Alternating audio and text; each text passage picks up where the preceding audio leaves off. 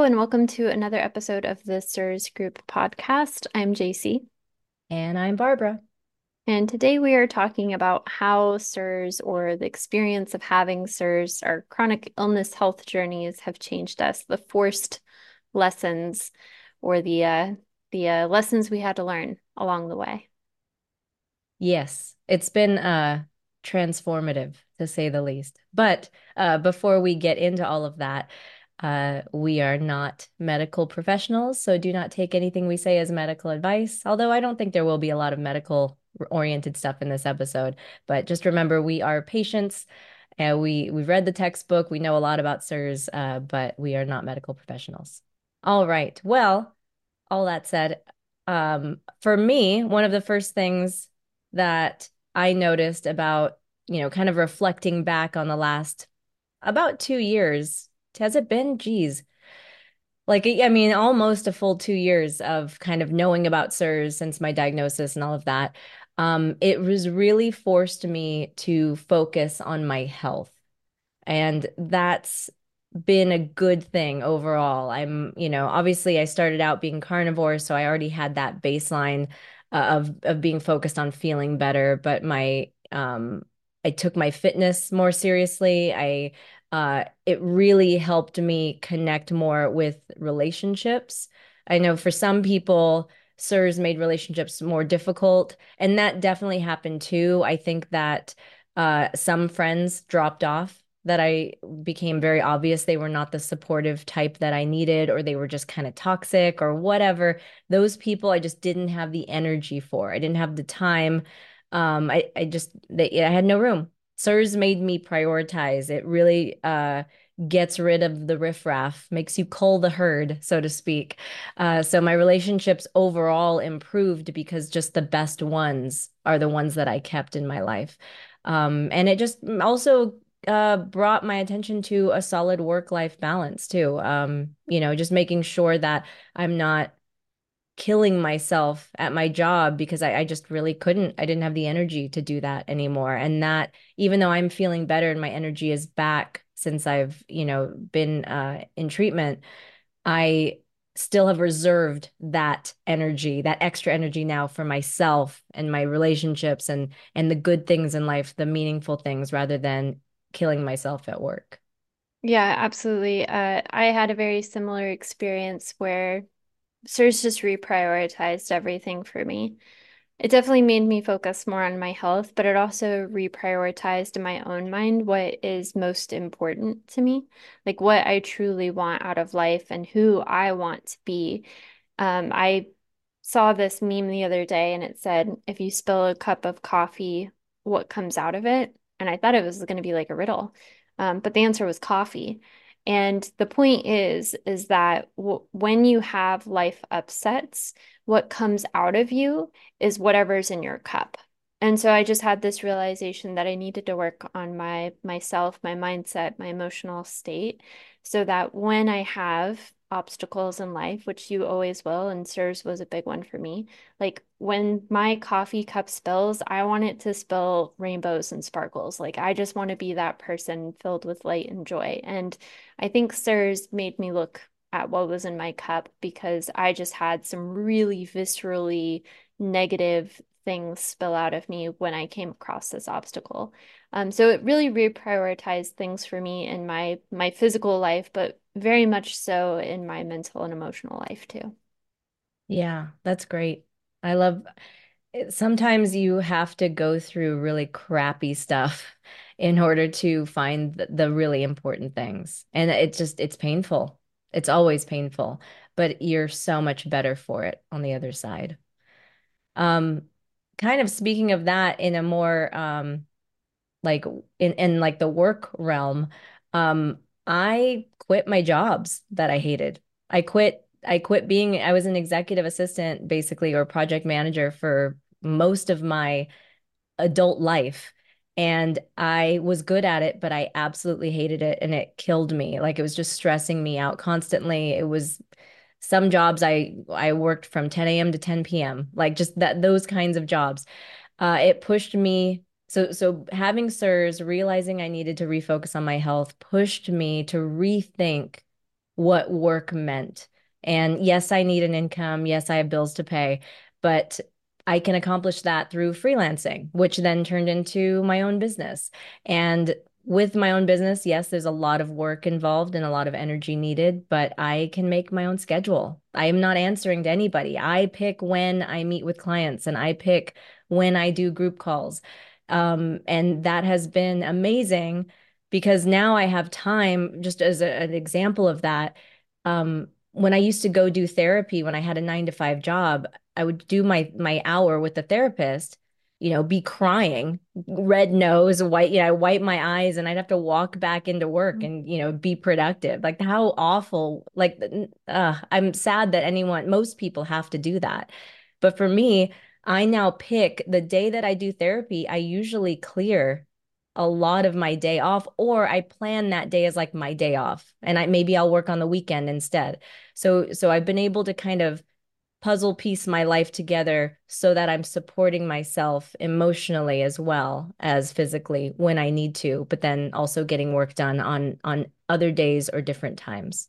That's beautiful. I think that when you're when you have it's kind of like the reprioritization thing where it's just like, you know what, my priority is my health and this is what I need to do to support my health. So I think it's really awesome that you were able to do that. And I know uh, in the near future, we're going to have some resources in the CIRS group to help people who are looking to kind of venture out into starting their own businesses as well. The next thing I would say CIRS really changed for me was it made me a much more empathetic person. Uh, if anyone is into the MBTI types, I am an INTJ. And so I'm very inward focused. It's very hard for me to relate to other people's experiences unless I have some sort of context to relate to from my own experience. And so having CIRS and having all of the uh, side benefits of CIRS, like not just the physical disability that I had for a period of time where I lost mobility. I was walking with a cane. Um, I lost eyesight in my right eye. Like those physical things made me more empathetic towards people who have and experience disabilities. But it has also made me more empathetic towards the mental and emotional challenges that people with chronic illness experience. And also, um, a huge part of this for me too has been just kind of relationships and seeing how some have really risen to the top and some have kind of fallen to the wayside because of my chronic illness. Um, so I think it's made me a lot more empathetic towards other people's experiences, whether it be a physical experience, a mental experience, uh, emotional experience, or like dealing with relationships while having a chronic illness. And it's really cool to see that play out in real time.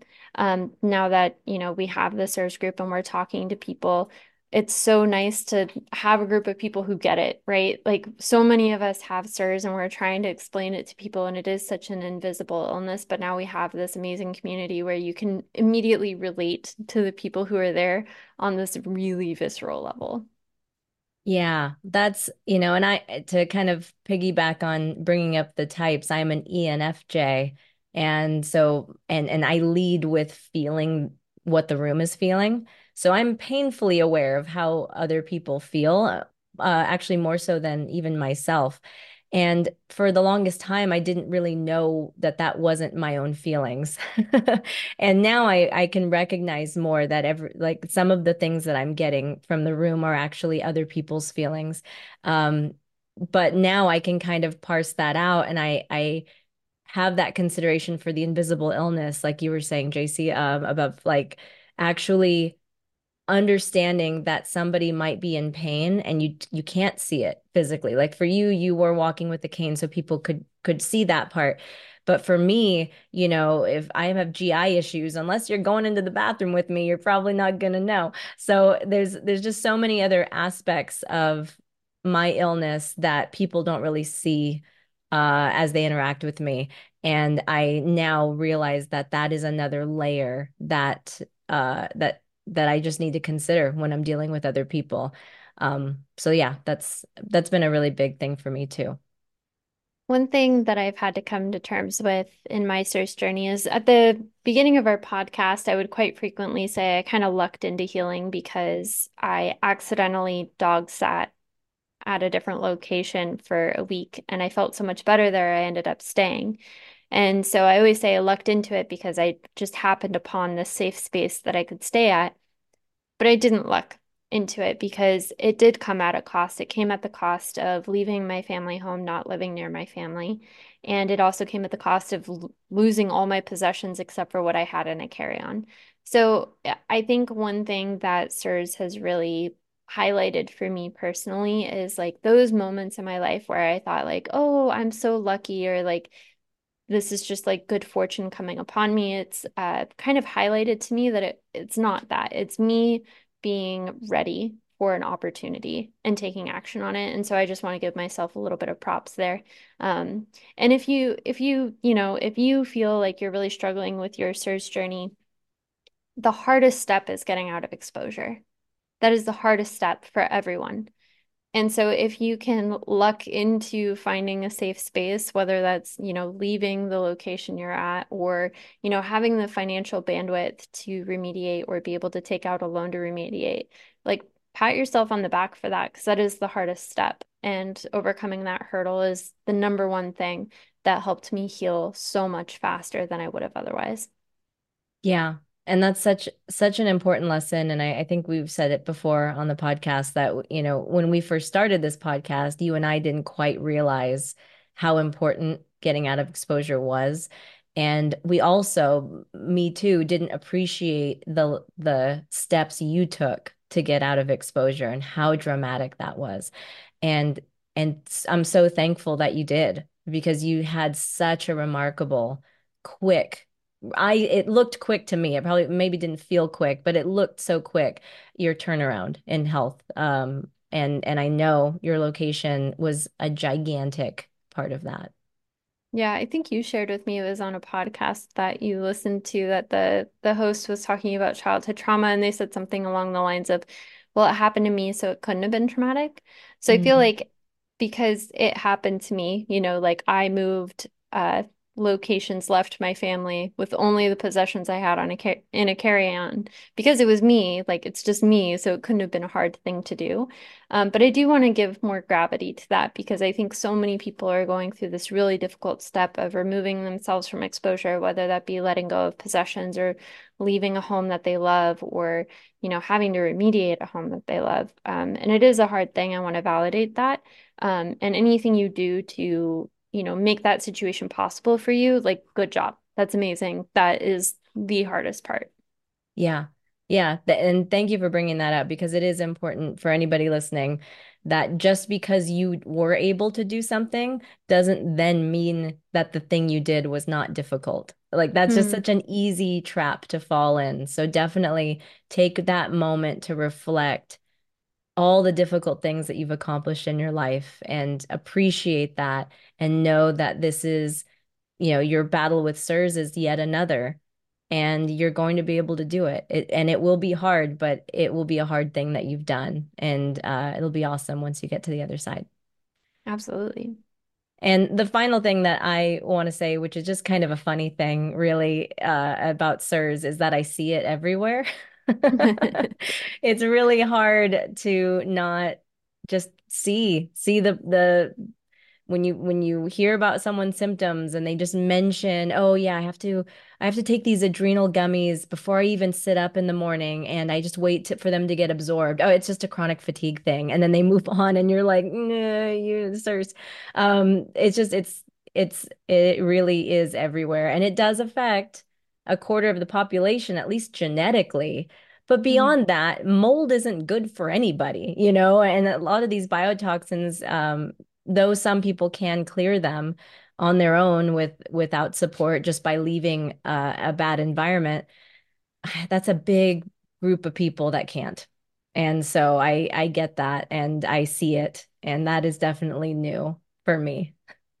Oh, absolutely. Yeah. It, anytime I see someone who's just like they're chronically ill and suffering in some way with this kind of like unknown reason why, I just my go-to is CIRS, and I don't think it's necessarily wrong. It's a good avenue for them to explore because it could resolve a lot of different issues for them.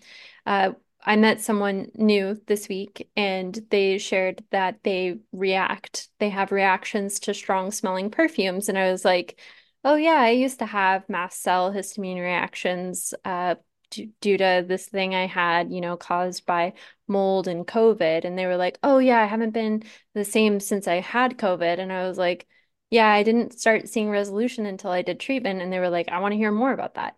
So it's kind of a blessing and a curse. You see it everywhere, but you also get to share it everywhere. But don't be like, it's so hard to share about chronic illness solutions because I remember when I had um you know, I had my autoimmune thing and it was triggered by CIRS.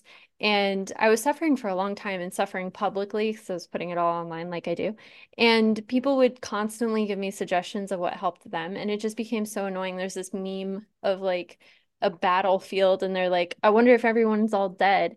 And someone yells out, uh, I have a pain in my leg. How do I solve it? And all the dead people start giving out suggestions. And that's really what it feels like when you have chronic illness is like everyone wants to give their advice to you.